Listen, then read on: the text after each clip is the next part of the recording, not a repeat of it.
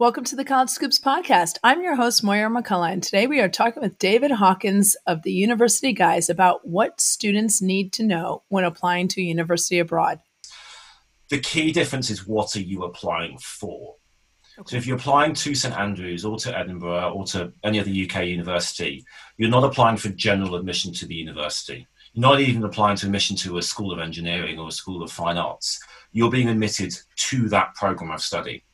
And that program of study is like, you know, picking a restaurant for dinner. That's what you're getting.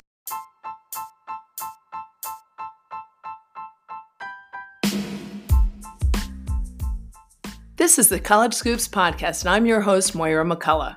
We focus on everything college related, from the admissions process to where to eat, stay, and explore on and around campuses. Our guests include founders, educators, authors, and experts in the college space. Join us as these experts share their knowledge, experiences, and lessons learned to help you have stress free, informative, and tasty college journeys. Whether it's your first or last child going to college, or you're just interested in going to a college town for a game or meal, we've got you covered. If you haven't already, please subscribe to the College Scoops podcast to get the inside scoops on everything college related, and leave us a review. Thanks to all of our sponsors, partners, and the entire College Scoops Ambassador team for helping us bring valuable content to our community. If you would like to support College Scoops as a sponsor, please head over to Patreon at patreon.com slash college scoops and sign up as a sustaining listener, insider, or deluxe sponsor.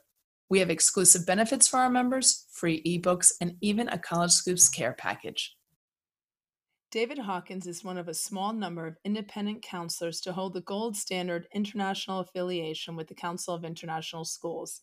An Oxford graduate, David was the head of college counseling at the International School of Brussels, one of the largest in Europe, and before that was the head of careers and a history teacher at Taunton School. David holds membership in the International Association for College Admissions Counseling, IECA, HECA, and the Council of International Schools. He also serves on committees for CIS and IECA.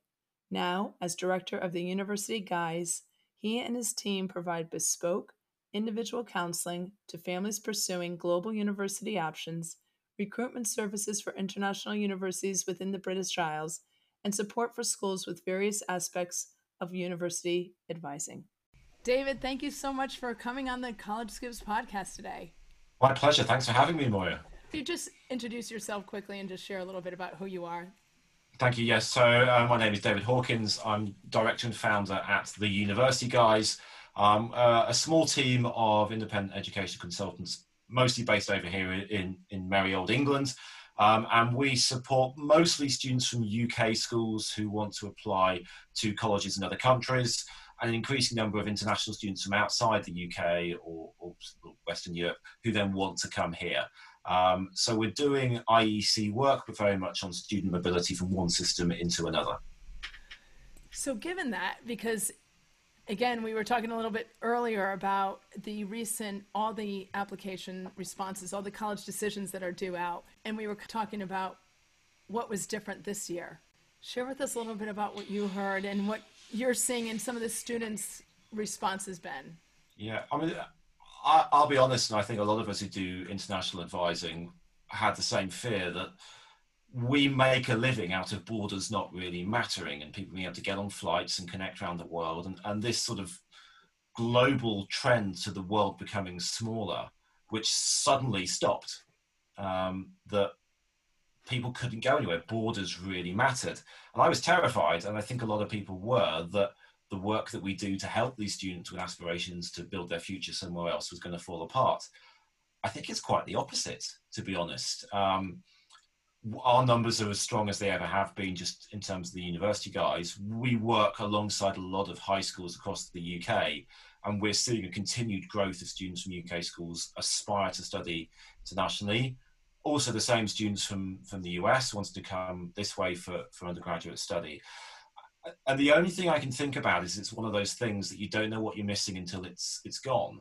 But actually, the world has been a challenging place for a while now in terms of openness and people wanting to learn from other cultures and the ability to travel. And then it's been extraordinarily challenging for eight months or so now.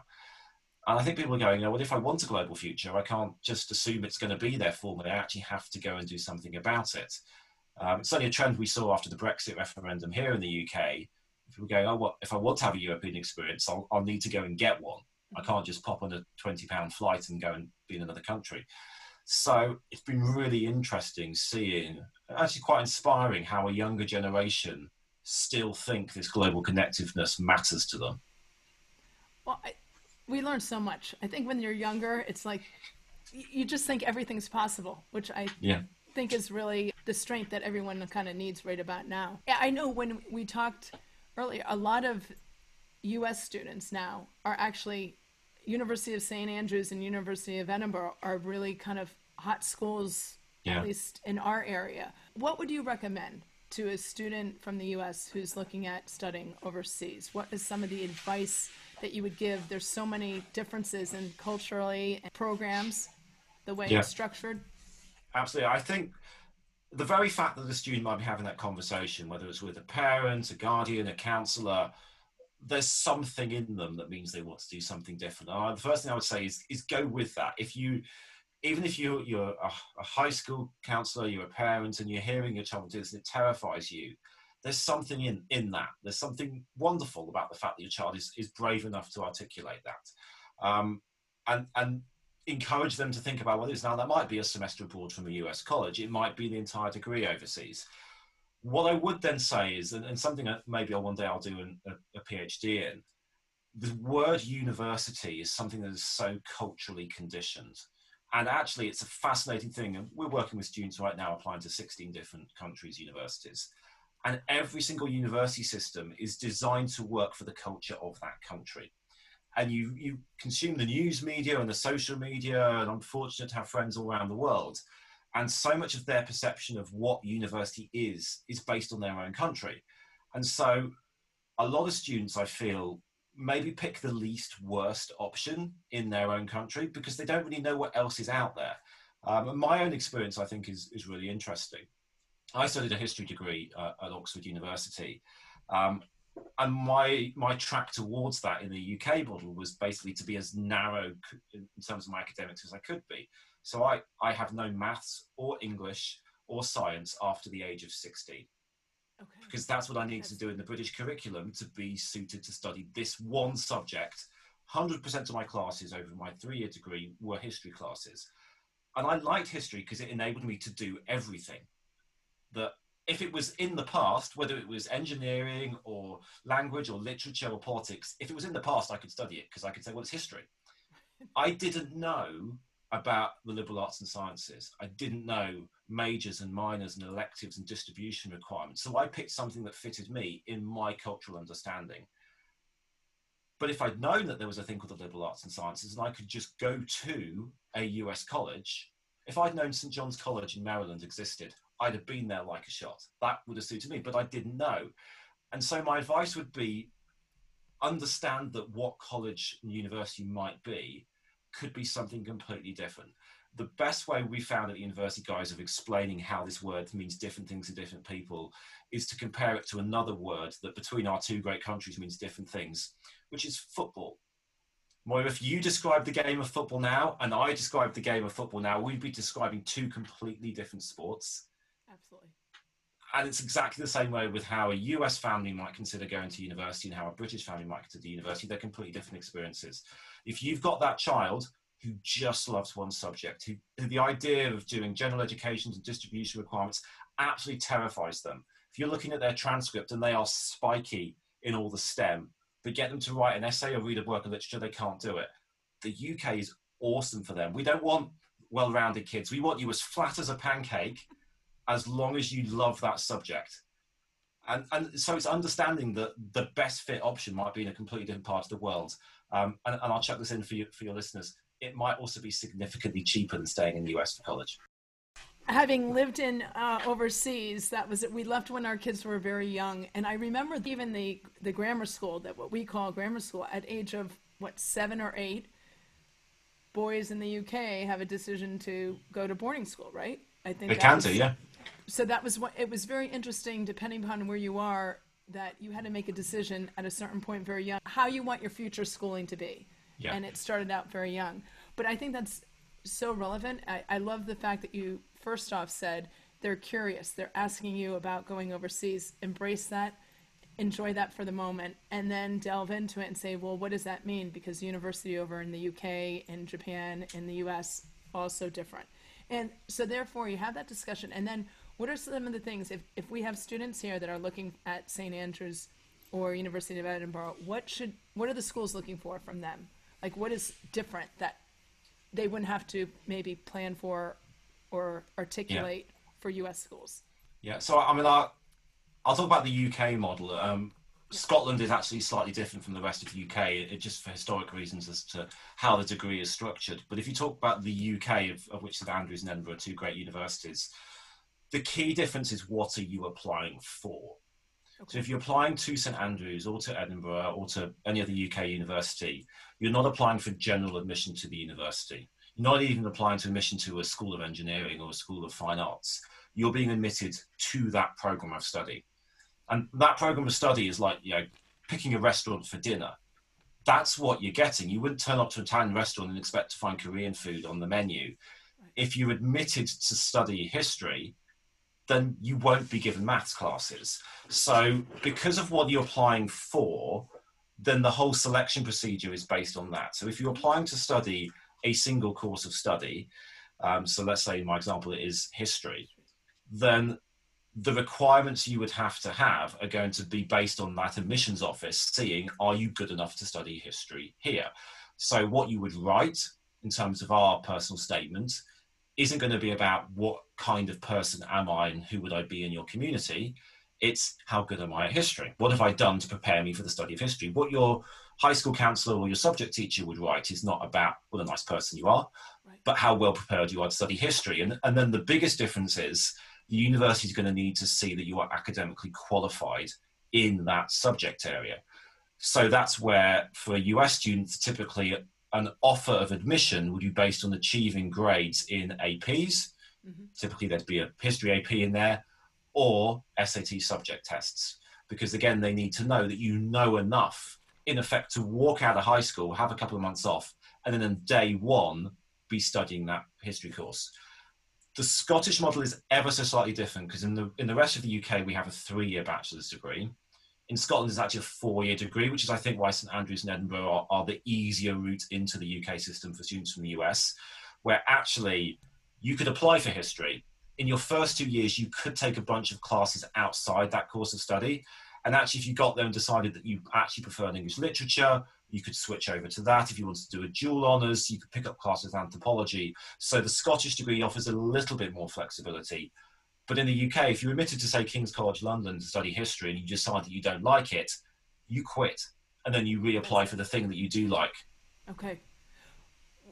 Which is is so different. Like yeah. as you just said, I mean, you're um, there's one thing here about applying ED or something like that, but this is something totally different where you need to be very thoughtful and know that this is the area that you want to focus on. And if not, that's not the right school for you, flat out. Absolutely. I mean, the, the, the cultural piece, and um, I have on my bookshelf behind me, I have books about different US colleges on, on there. And it's very much the focus when you flick through the Fiske guide and things is it's done alphabetically by college because that's in the US courses. You're picking that experience, you know, what kind of education do I want to have? If you look at the UK equivalent, we don't have it that way where you're picking the college. It's done subject by subject. So again, a student looking for, say, physics, would be opening up the page or looking at an online thing and searching for right i want to study physics. I've got these kind of grades. Where can i look at that's going to want me? And so in the uk system it is very much first and foremost what do you want to study at university and then where do i want to go? With in the us system it's where do i want to go to school? And then maybe what am i interested in studying when i get there? So then take that and and focus on all the students that you're helping right now from the uk looking at studying in the US. Yeah. Totally well, different approach. Totally different. And it's some of them are coming because they, they love that idea. Um, and some of the talks and, and, workshops we give for high schools here really focusing on that idea of you know I, I, I refer to the mind-blowing emoji sometimes when i talk to students and parents and say that you don't have to pick a subject to apply for when you go to university and it it really is sometimes in their faces that their mind cannot cope with that idea but, but what are you going to study the idea that you know you find students, we work with students whose interests are engineering and ballet. Now, in the UK, they are having to give up one of those interests when they go to college. Certainly, in terms of taking classes, it's hard to do it in the US, but it's possible to do it.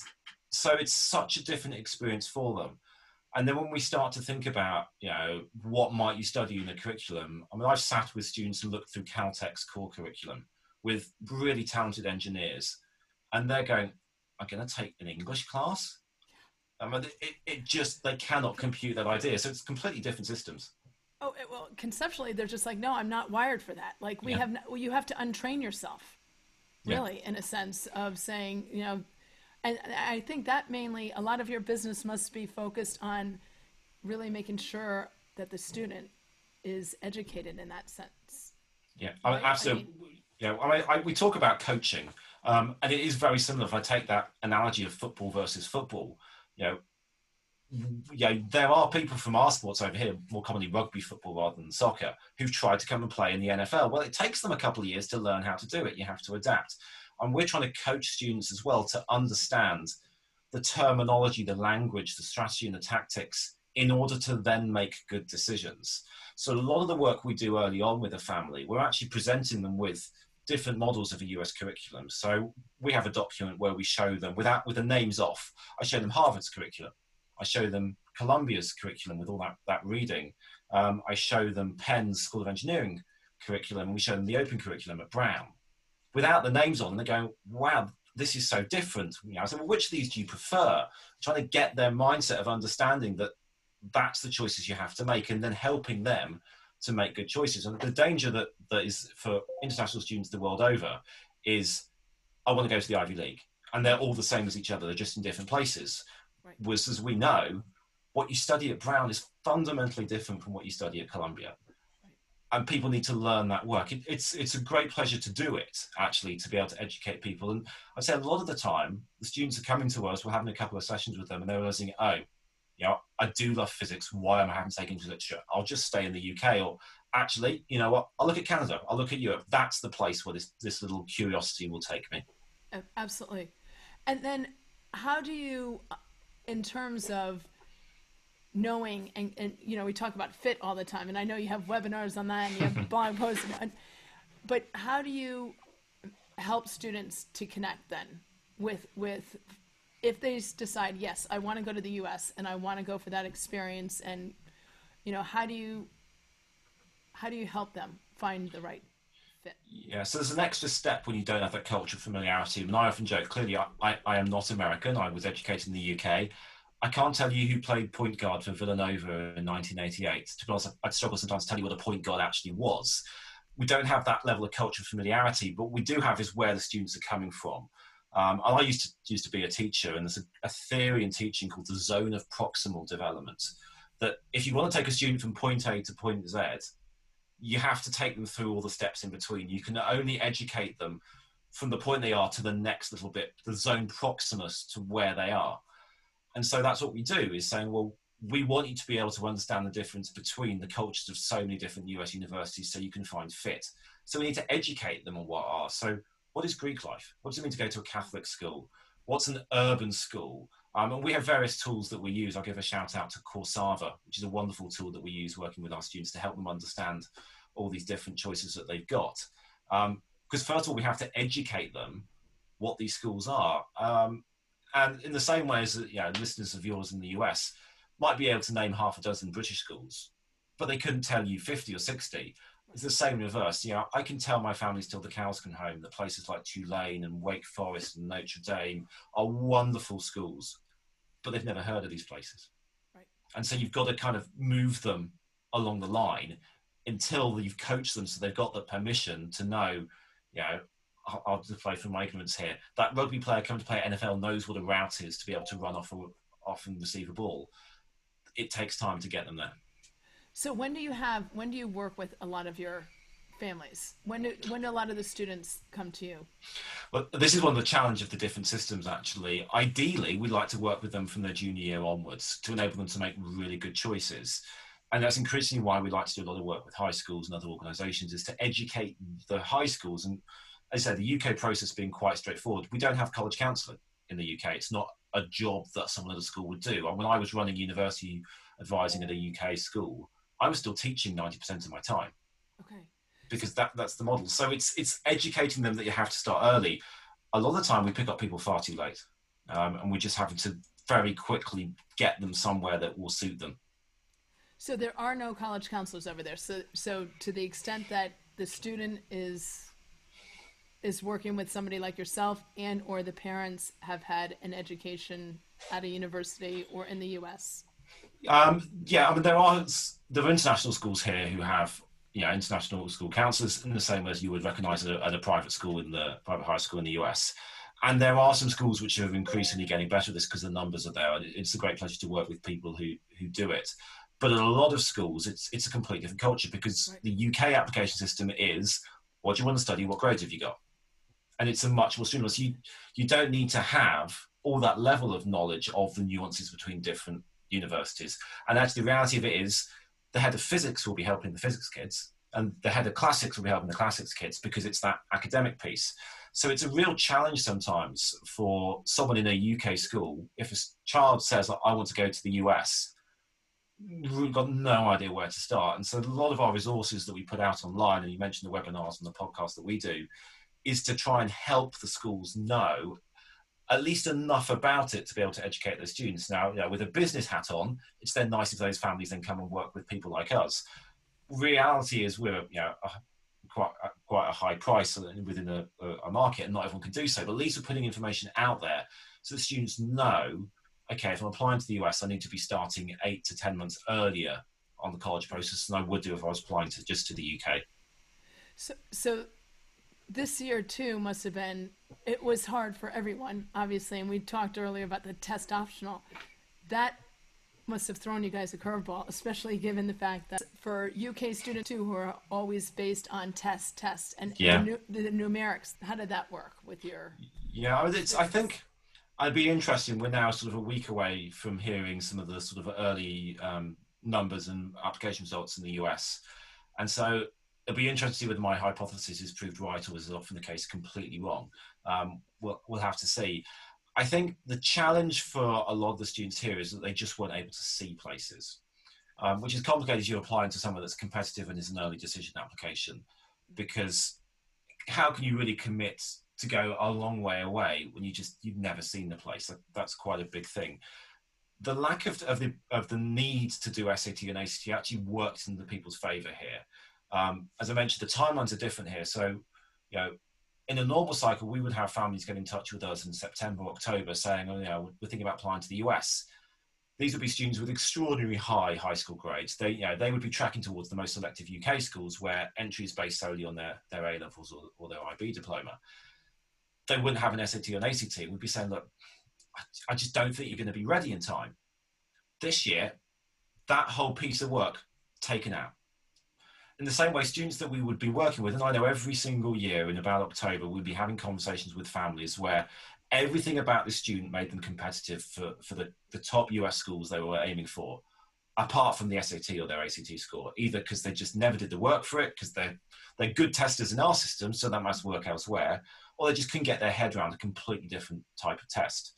And so we'd be having to say at that point that there are some great schools that are test optional, U Chicago, BU for the IB kids, Wake, um, U Miami, Northeastern, and shoveling those kids ever so slightly that way, knowing, yes, you're three A stars at A level, but that 26 ACT, that's not cutting it, I'm afraid, at the, at the top 20 school. This year, again, no data point to say to those families, you're not going to be competitive because they're just test optional. So that way round, actually, the, it was more of an incentive for people to do it. The challenge is students from your side coming here because we need the tests. We must have the tests. And UK admissions without the ability to sit exams, the students were still awarded grades. They didn't do the exams, but the teachers still assigned them A level grades, which there was a complicated process by which they got them. Because we can't do university admissions without high stakes testing. poor kid in the US doesn't have any testing. We're really sorry, we can't accept you. We don't have any proof that you're academically qualified to do our course. I mean, we had a student last year um, who'd come to us relatively late in the, in the cycle, um, but had a couple of offers in the UK, including Imperial College London. Um, and they needed to see a particular maths test called a STEP paper, which is a, an extra maths test even beyond the level of APs and A levels and things. And he was going to go to a British Council Centre in New York and he would take it. And he couldn't. And Imperial College said, okay, well, if you haven't been able to take it, we will make you a near miss candidate, i.e., you have missed the conditions of your offer. And that means you are then fighting with everybody else who's missed the conditions of the offer for whatever spaces are left. Mm-hmm. And he didn't get a spot. Now, he hadn't done anything wrong. It's not his fault that there was a global pandemic and the test centre was no. closed. But in the UK process, we must have those test scores you do have a lot of U.S. clients that now are coming to you because now, uh, obviously, as you, you also mentioned, price. Yeah. Which, you know, my son came home and he said, "Can you believe how much University of Chicago costs?" And I'm like, "Yes." um, yeah. And having lived overseas and you know going through this, having younger kids at the school system, I thought, why couldn't I have had you when I was over here in high school and college? You save a tremendous amount of money. Um, so in terms of application rates, what did you see? You saw tremendous number of students from the UK applying to far more colleges yeah. over in the, in the US. What is the standard number of student of colleges that your students apply to? Like, yeah, so I mean, we work with a lot of students who are are putting together a multi-country strategy. Um, for a lot of students, that will include the UK. Um, um, the US, maybe Canada, maybe some European places. Not unusual that we've got kids applying to four or five different countries. Okay. I think it's a, it's a minority of the students that we work with always, but, particularly now, where it is I am going to the US. That is it. That is my only option. I think yeah, issues that we had with students they couldn't get visas, flights being cancelled. That meant that everybody needs to have a second option. Mm-hmm. Um, so typically, then the students that we're working with are going to the US. It's because it's offering something that I don't feel I can get here. So that might be a particular name brand school, and however much we hate the fact that families want name brand schools, they believe there's a cachet to it, so so they go for that. It might be a particular combination. It might be a financial option. So our list of where students apply to is extraordinarily top heavy. Um, we try and work against it, but but that is just the way way it is. And so in that, you might find students are doing three or four colleges only in the US, but they're doing one UCAS application. It's fairly common. I, I was working with one today where a student will go, yeah, well, what about McGill? What about University of Toronto. Yeah, you'll probably do both those applications in about 45 minutes, start to finish, and yeah, you'll probably get an offer. I go, okay, great, that's worth it. That's a return on my investment. Um, the, so in terms of the numbers that way, it depends a little bit on the predictability of the outcomes and that sense of what is it worth putting that, that effort into and what will the family pay. Um, particularly, again, this idea we talked about the high stakes testing we have here of A levels a lot of students now are heading into January where their school are going to be setting them really big mock kind of trial exams, which there may not be A levels this summer. In, uh, Wales has cancelled that A levels. Scotland today announced they're not going to have their their end of um, school exams. So students are really focusing on those. So if I now say to them, "Hey, what about U Chicago?" and they look at those supplemental essays and go, "Well, that's a huge amount of work. What's my chance of getting to U Chicago, David?" Well, probably not high. It's a really tough school okay, and, and well, maybe I'm sitting on an offer from UCL or Lancaster or Sheffield in the UK. Actually, that's not a wise return on investment. So at this time of year, the lists sometimes get radically smaller. And I have seen over here a lot of students and families are questioning because of the fact that it's all, many of the schools went virtual, right? Yeah. I, and, and I actually have two kids in college and they were absolutely different. One was all in person, one was virtual. And the question is, let's save the money, go to a, a local, either a public university or a community college and save the money for grad school. Is that some of the discussions you're also having? Stay in the UK for undergraduate, and if you want to go to graduate, then look at the US for that. Yeah, I mean, that, I think that's been an issue for, for lots of people, particularly. I have a lot of conversations with the student and the parent initially, and I, and the student is really excited, and I'm having to be the you know the, the come to Jesus meeting for the family of look, this is a lot of money. Mm-hmm. And you, you know, yes, you're smart, but you're not walking to Harvard. And by the way, that's a need based, not a merit scholarship. You know, if you're paying private school fees in the UK, they're probably paying a lot of money to go to Harvard. So right. that idea of the year abroad is a big deal. One of the interesting things that we're seeing, and you mentioned St Andrews um, earlier, they've been doing a lot, is what we're seeing is two plus two programs, where a US school has partnered with a school over here, where the students will start here for two years and then go to the US. So St Andrews has had it with William and Mary for many, many years. Um, Sciences Po, a wonderful English language university in France, has it with Columbia and with Cal Berkeley. And perhaps the, the hottest program that I'm seeing over here is Trinity College Dublin and Columbia. I mean, two years two years in Dublin as a 19, 20 year old, and then two years in New York. Okay. Um, and there's loads of other similar programs, the World Bachelor in Business with Bocconi, Hong Kong University of Science and Technology, and, and USC. Creighton in Nebraska is a great series of programs. They're all out there. But this idea of two years here at a cheaper cost, those are, are really proving very popular. Um, but I, I, am saying, as you said, loads of people from the US wants to come over here.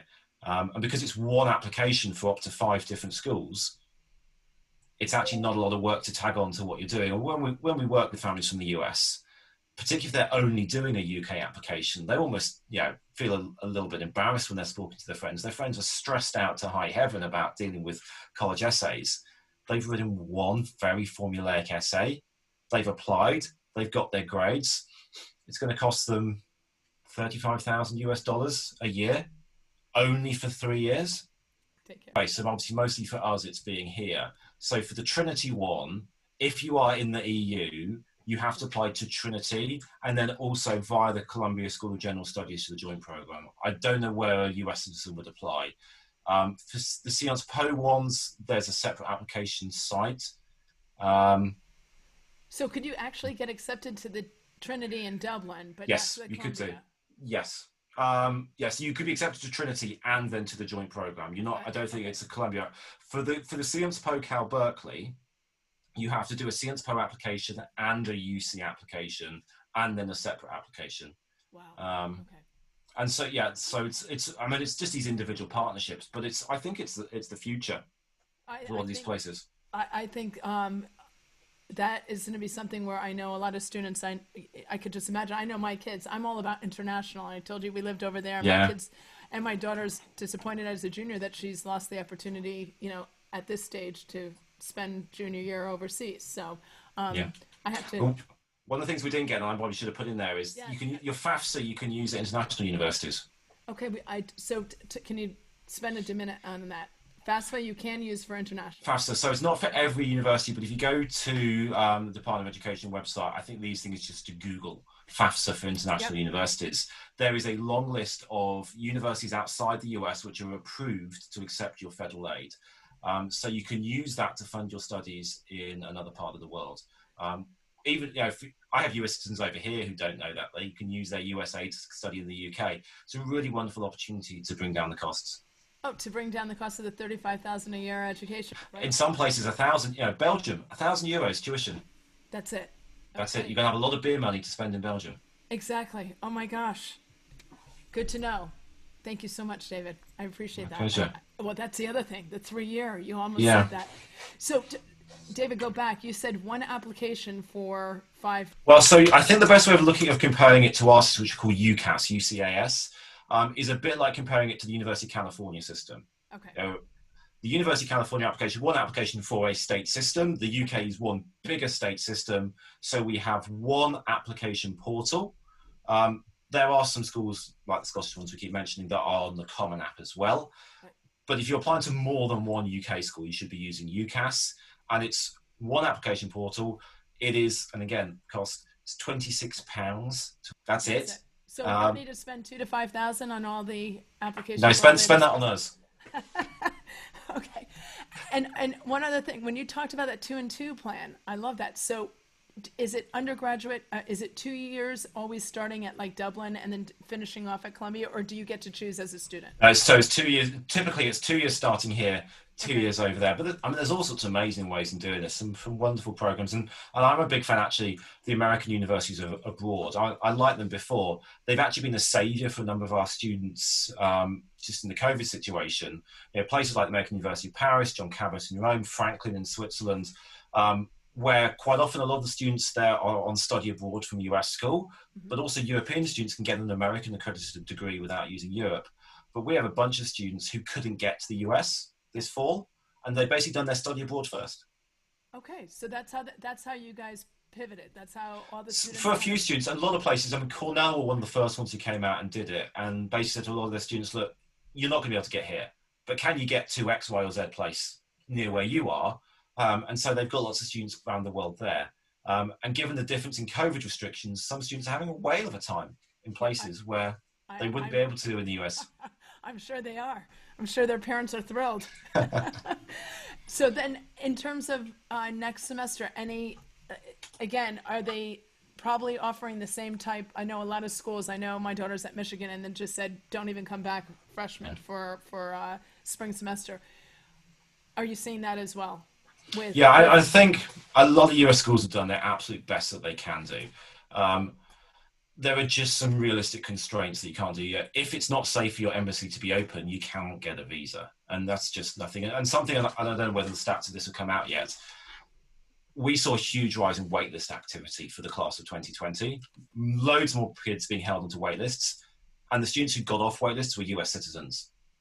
Because why would you take someone off a waitlist who can't get to you? Right. Um, whereas, yeah, if you get on a boat like Greta Thunberg, and if you get to the US somewhere, you'll be able to get to the college.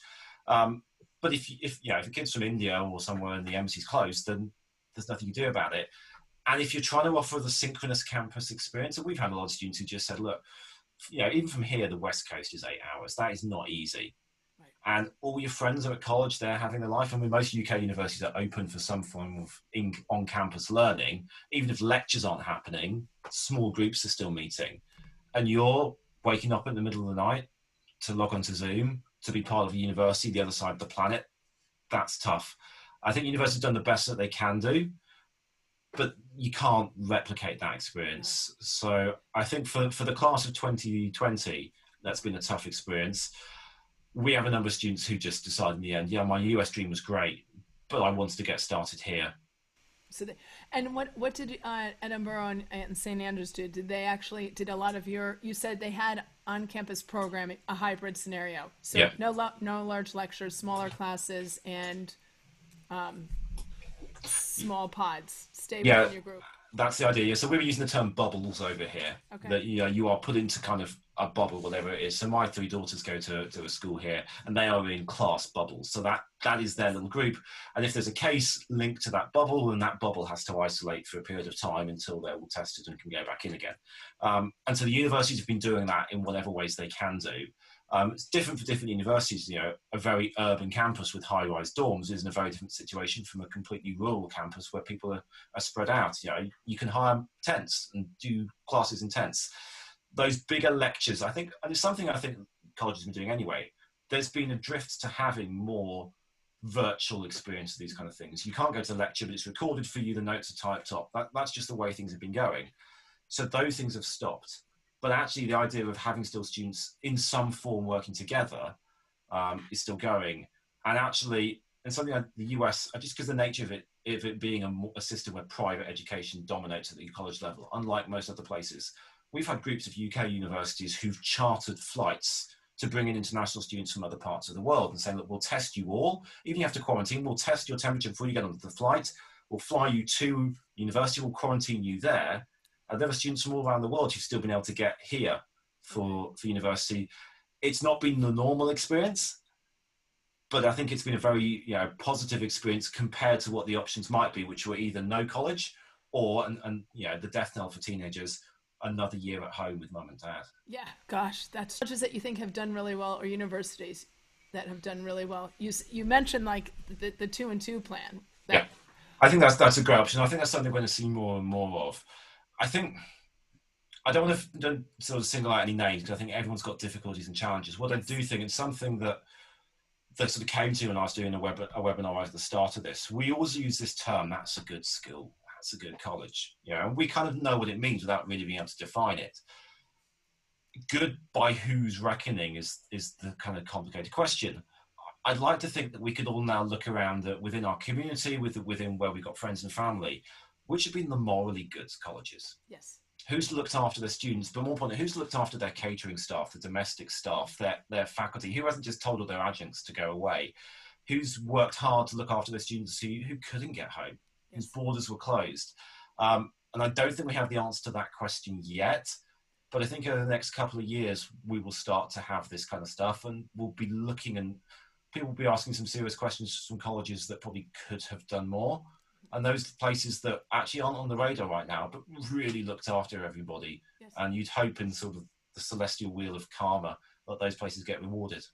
Yeah, well, I I love that because I actually I said I have a senior right now, and my questions to him on College Fit were very different than my other two. I said, look around and see how they are communicating on on social media. How have they handled this? Are they hybrid? Are they in person? Are they only virtual? Is that the environment you want to be in? And good by whose reckoning is is the kind of complicated question. I'd like to think that we could all now look around within our community, within where we've got friends and family, which have been the morally good colleges. Yes. Who's looked after their students, but more importantly, who's looked after their catering staff, the domestic staff, their, their faculty, who hasn't just told all their adjuncts to go away, who's worked hard to look after their students who, who couldn't get home, yes. whose borders were closed. Um, and I don't think we have the answer to that question yet. But I think over the next couple of years, we will start to have this kind of stuff and we'll be looking and people will be asking some serious questions from colleges that probably could have done more. And those places that actually aren't on the radar right now, but really looked after everybody. Yes. And you'd hope in sort of the celestial wheel of karma that those places get rewarded. Yeah, well, I I love that because I actually I said I have a senior right now, and my questions to him on College Fit were very different than my other two. I said, look around and see how they are communicating on on social media. How have they handled this?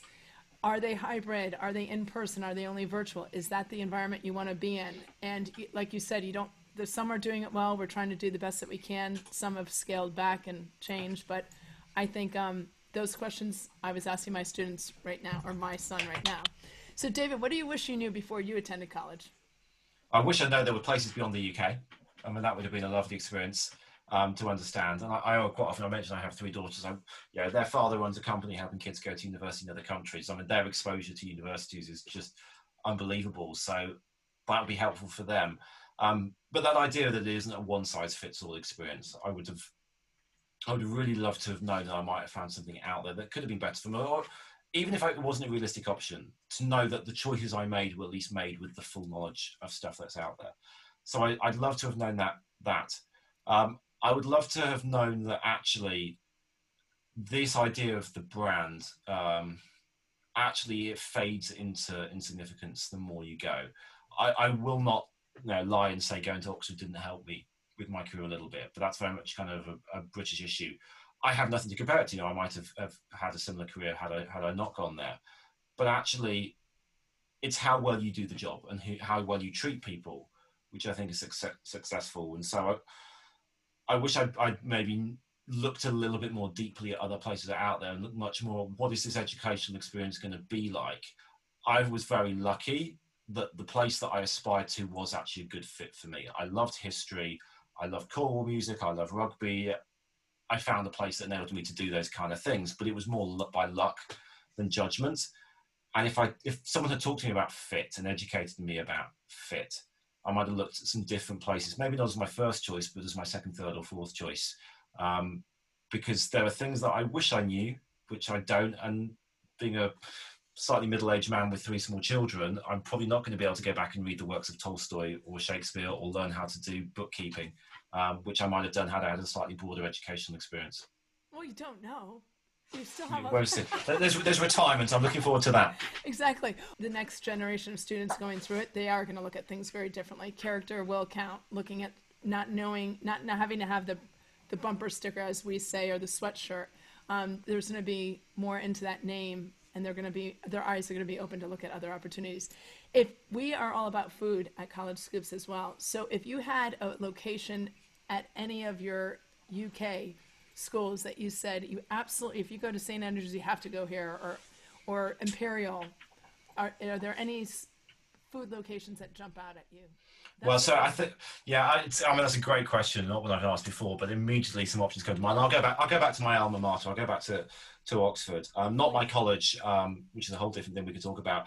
But on, one of the famous streets in Oxford is is um, it's called St Giles, a very wide street, lots of difference between it. And on either side of the road of St Giles is you have two really famous pubs. Um, one which is called the Lamb and Flag, um, which is actually owned by St John's College. So I'd say maybe go and have some food at the Lamb and Flag because you're actually paying to subsidise students. St John's is a very wealthy college, but the idea that I, am doing a good deed um, by maybe eating at, at, um, at the Lamb and Flag and then cross the road safely if, if you maybe had a couple of pints of English ale and go to the Eagle and Child, um, which is where um, where C.S. Lewis and J.R.R. Tolkien and their academic friends would meet for a drink of an evening and talk about their stories. And there's just something about the history of that, of sitting sitting in a pub where where these people, friends who then you know change the literary canon. Um, you know, I'm a fan of both, particularly C.S. Lewis's work. Um, so that's that's kind of something you have to do. Um, that's a great question. I, I could talk about lots of U.S. colleges where I've, I've had wonderful okay, meals so, as well. So, so, give me a, give us a U.S. college that you, that you think if ever I'm in that area, I need to stop by that place. Uh, I mean, so if, if my friends Tim Tim Neal and Ian Backlund are going to listen to this, they they will be thinking because I plug it every time. But I I have fallen in love with Sewanee, the University of the South. Um, I have absolutely. not been there yet. Uh, I mean, you, you must go more. I mean, okay. you, people have been listening to us for 50 minutes or so, and I might got a sense of my personality. It's in the rural mountains of Tennessee. You know, it's beautiful, and yet it looks like an Oxford and Cambridge college because a lot of the original foundation came from the links that um, the Episcopalian Church had. They have a choir that. Um, to be in the honours college is, is you have a gown, you are a scholar. The, the president is called the vice chancellor. Um, my friend, as I mentioned, Tim Neal, who works in their admissions office, sent me a, a, link to the data of their service of nine lessons and carols. So for someone who's Oxford educated, who is as British as they come, but earns a living of helping kids go to the US, there was a little bit of England sitting in the mountains of Tennessee. Um, and every time I say it, I'm trying to get a, a good discount for my three daughters because if, if there was early decision for 10 year olds, I might have them sign up. You might have them already. Yeah. I love that. Well, thank you so much for joining us today. It's been really um, informative, and I know it's going to help everyone out there who is either looking to study abroad or looking to study in the US. It's a great pleasure, and thank you for the work that you guys do at College Scoops. It's increasingly been very helpful for my students, as they say, having to learn what they don't know that they don't know. So I appreciate Perfect. the work that you guys do. Thank you to David for joining us today to discuss how students can better prepare to apply to schools in the UK and Europe and what those schools are looking for specifically. The structure of universities are very different in terms of applications, programs, and terminology depending on the culture. Schools in Europe and the UK offer undergraduate degrees in three years, not four like the US. Typically, the cost of a bachelor's degree in Europe is far less than the US as well. Did you know FAFSA can be applied to certain international universities? To learn more about David Hawkins and the University Guys, you can go visit their website at theuniversityguys.com or follow them on Instagram and Twitter. You can find all of our show notes and links to the helpful resources mentioned throughout our conversation on our website at collegescoops.com slash podcasts. Please take a couple of minutes to rate, review, and subscribe to College Scoops.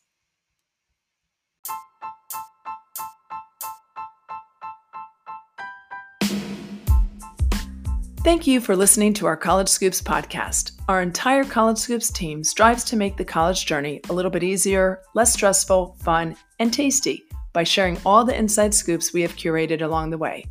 We would love to hear from you about topics to cover and your ideas on everything college related. Reach out to us at collegescoops.com or follow us on Instagram, Twitter, and Facebook.